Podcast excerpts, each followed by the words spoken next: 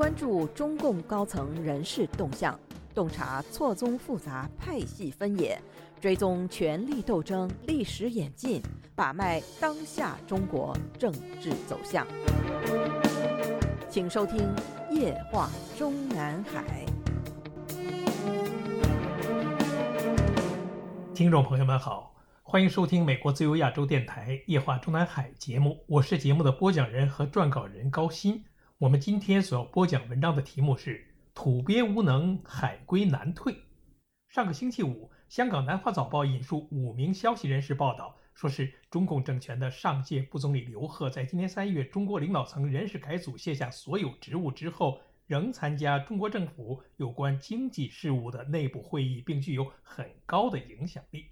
其中一名消息人士称，中国领导层高度评价刘鹤丰富的经验和知识。另外一个消息人士说，刘鹤被要求在中国国内经济政策以及如何在贸易和经济议题上与美国打交道等关键问题提供意见。报道称，刘鹤丰富的知识和经验被认为是无价的，尤其在北京制定应对美国的战略、确定那些领域应该进行合作、哪些领域应该进行反击时，刘鹤的专业知识和经验以及他与其他国家关键决策者的联系。让刘鹤可以成为中国重建与其他国家，特别是与西方国家经济关系的资产。而依照我们的看法，这里用“无价”两个字来形容刘鹤对习近平政权的依然重要，从现阶段来说，甚至是更为重要，不是很形象，应该用“无人替代”。简单一句话，通过去年十月的中共二十大和今年三月的十四届全国人大上产生的这一届国务院经济里的经贸团队里。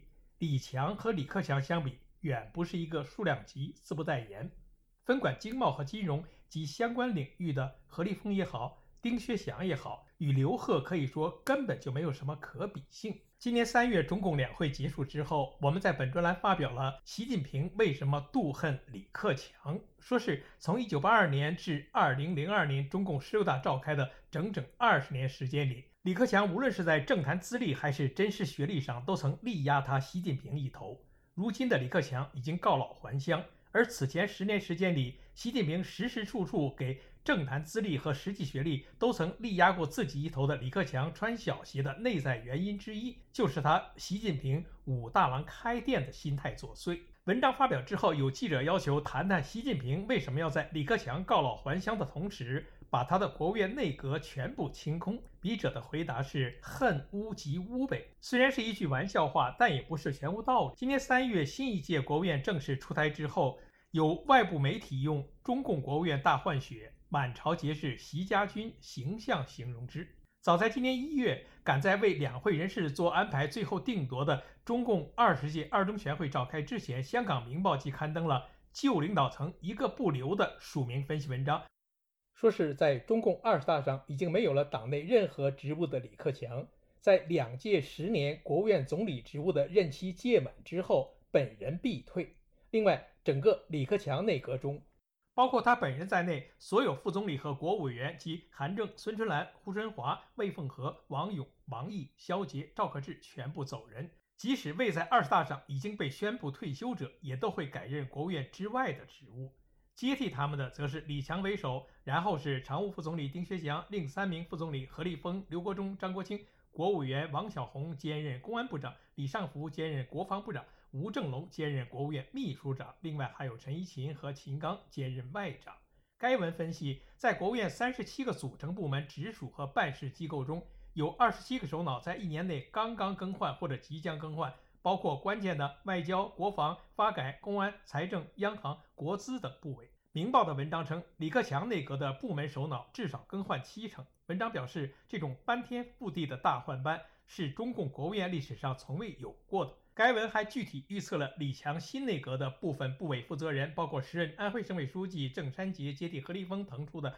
发改委主任职务；中共二十大之后才任命的商务部部长王文涛继续。可能接替易纲央行行长的时任中信集团董事长朱鹤新，以及可能接替财政部长职务的山东省委副书记兼青岛市委书记陆志远。说起来，无论是外界普遍评论，还是笔者本人当时相关文章中的看法，在去年十月中共二十大闭幕之后，即已经将在二十大上继任中央委员的李克强手下的国务委员王勇和肖捷放在了出院名单里，完全是基于一朝天子一朝臣的惯性思维。但对时任央行行长的易纲和时任财政部长的刘昆应该也会随李克强出院的分析。则是建立在此二人明显是基于年龄原因，在二十大上什么都没有被安排，无论是中央委员、中央候补委员，还是中纪委委员。笔者今年一月和二月曾经先后发表了《美国终身教授易纲尚有多大可能继续执掌中共央行》和下届央行行长的几个可能性人选两篇文章，对此做专门分析。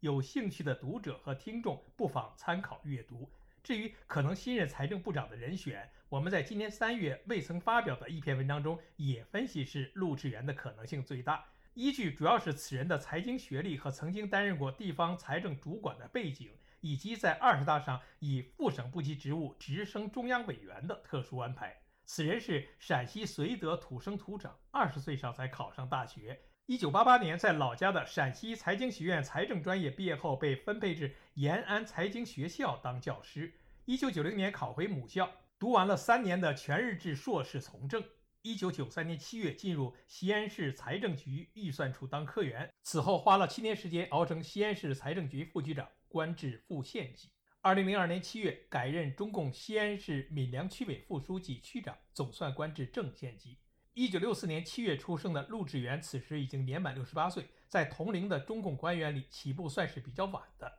日后的他陆续担任过县地级的党政一把手。二零一八年一月在陕西老家就地升任副省长，七个月后即改任辽宁省委常委、组织部长，被重点培养的迹象开始明显起来。二零二一年九月二日，陆志源被中组部宣布调任中共山东省委常委、中共青岛市委书记。二零零二年六月一日，即又被宣布升任中共山东省委副书记。四个月后，即与时任山东省委书记李干杰以及在任山东省长周乃祥一并入列二十届中央委员。在中共二十大上，有好几个在位的省委副书记被安排为中央委员，陆志源是其中之一。而笔者当时看好陆志源可能会进入国务院的第二个依据是，二十大前的山东省委书记李干杰入局之后。于去年十二月被正式宣布接替山东省委书记的是时任山西省委书记，与陆志源一同进入二十届中委的林武，让陆志源待命的用意十分明显。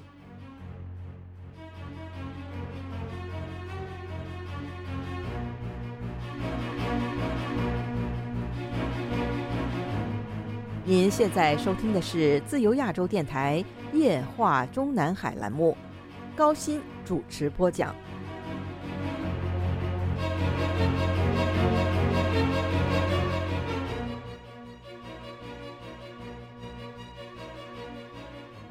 结果呢？我们如上的分析陆志源政治前景的文章还没有发出，令当时的笔者感觉十分意外的就是，今年三月召开的全国人大上正式对外公布的原李克强内阁中的部委首脑中最关键的央行行长和财政部长却被未留。至于现如今的陆志源，仍然是以新任中央委员身份留在山东省委副书记的位置上。当时的美国之音曾为此发表分析文章，着眼应对经济挑战的连续性和稳定性。中国央行行长和财长意外或留任，说是分析人士曾预测，一旦易纲和刘昆卸任，他们将被国际经验少得多的人取代。文章中引用新加坡国立大学李光耀公共政策学院副教授吴木銮的话说：“像易纲这样的人担任央行行长，美国方面会感到舒服得多。这表明中国希望至少在与美国货币政策和金融合作方面进行对话。”文章还引用了经济学家孙飞的评论，说是这些任命表明中国政府在挑选央行行长和财政部长时，将专业精神、管理和微调艺术放在首位，因为核心经济部门的掌舵人需要高超的专业技能。而以我们的看法，截止中共二十大和二十届一中全会结束，继而是李强先在党内接替了李克强的国务院党组书记职务之后。当时考虑的国务院部委首脑换届名单里，财政部长刘昆被决定超龄继任，应该是因为何立峰的挽留。关于陈希是习近平当年在清华大学普通班里的上铺兄弟的说法，始于笔者十年前发表在本专栏的《陈希与习近平既是同窗更是同党》文中，详细分析了关于陈希和习近平的关系之特殊。笔者是海外第一个披露此二人不但是昔日清华之同窗，而且是同舍的上下铺；不但是同舍的上下铺，而且习近平还是陈希的入党介绍人。有曾在中共国务院共事的前官员读过如上文章之后。曾建议笔者考证一下何立峰与刘坤当年在厦门大学同系同专业里是否也睡过上下铺。笔者虽然没有考证出结果，但也注意到了，早在五年前的二零一八年三月，刘坤被任命为财政部长的时候，中共官媒都曾经刻意对外强调他与何立峰的福建同乡加厦门大学同窗的关系。笔者在去年中共二十大后一段的时间里。只想到了1956年出生的刘坤已经超龄这一大原因，却没有注意到这个十九届中纪委委员虽然在二十大上什么都没有被安排，但二十大之后既没有被安排成人大代表，也没有被安排为政协委员的二线职务。事后分析，不安排他刘坤进政协，也不安排他进入人大担任一届二线职务的幕后考量，就是因为当时已经决定了让他在国务院超龄服役。而相比于刘坤，时任央行党委书记郭树清在未能在二十大上连任中央委员的前提下被宣布为全国人大代表，意味着已经是十四届人大常委之一。时任央行行长易纲未能在二十大上由上届中央候补委员晋升中央委员。随之被宣布为十四届全国政协委员之后，笔者还一度分析过是否可能会效法当年的周小川，在被宣布连任央行行长的同时，也被安排出任一届全国政协副主席，成为享受部国级待遇的央行行长。但是今年三月宣布的政协组成人员里，副主席的名单里没有易纲。与此同时，他被宣布为政协常委兼政协经济委员会的副主任委员。沦为与叛逃台胞林毅夫同等待遇。与此同时，人大方面宣布的国务院新组成人员名单里，易纲却又连任了行长。如此不按牌理出牌，弄得包括笔者在内的分析人士都是满头雾水。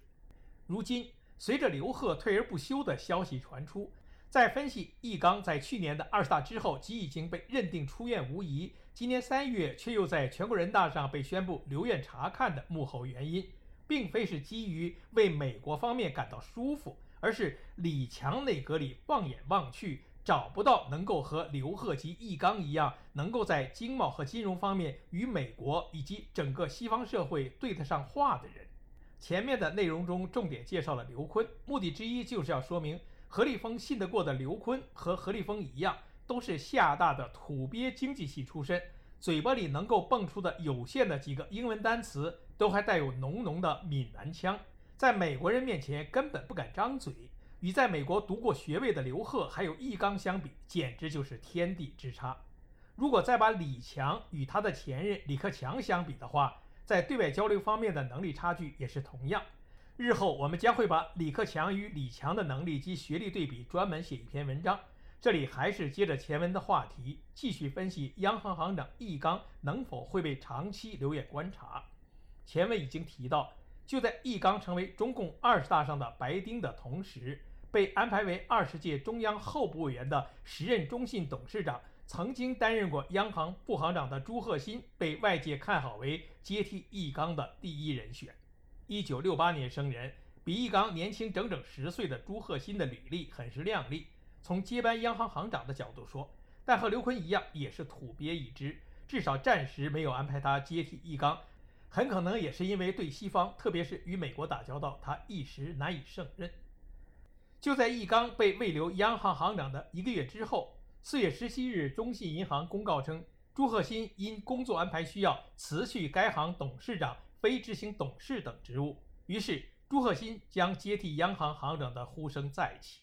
但是，我们认为，既然易纲已经被内部计划出院之后，又再被宣布留院观察，那么。这个观察期再短，也不能只是三两个月。至于朱鹤新目前的去处，留待我们本专栏下篇文章继续分析。听众朋友们好，我们今天的夜话中南海节目就播讲到这里，我是节目的播讲人和撰稿人高鑫，谢谢各位收听，我们下次节目再会。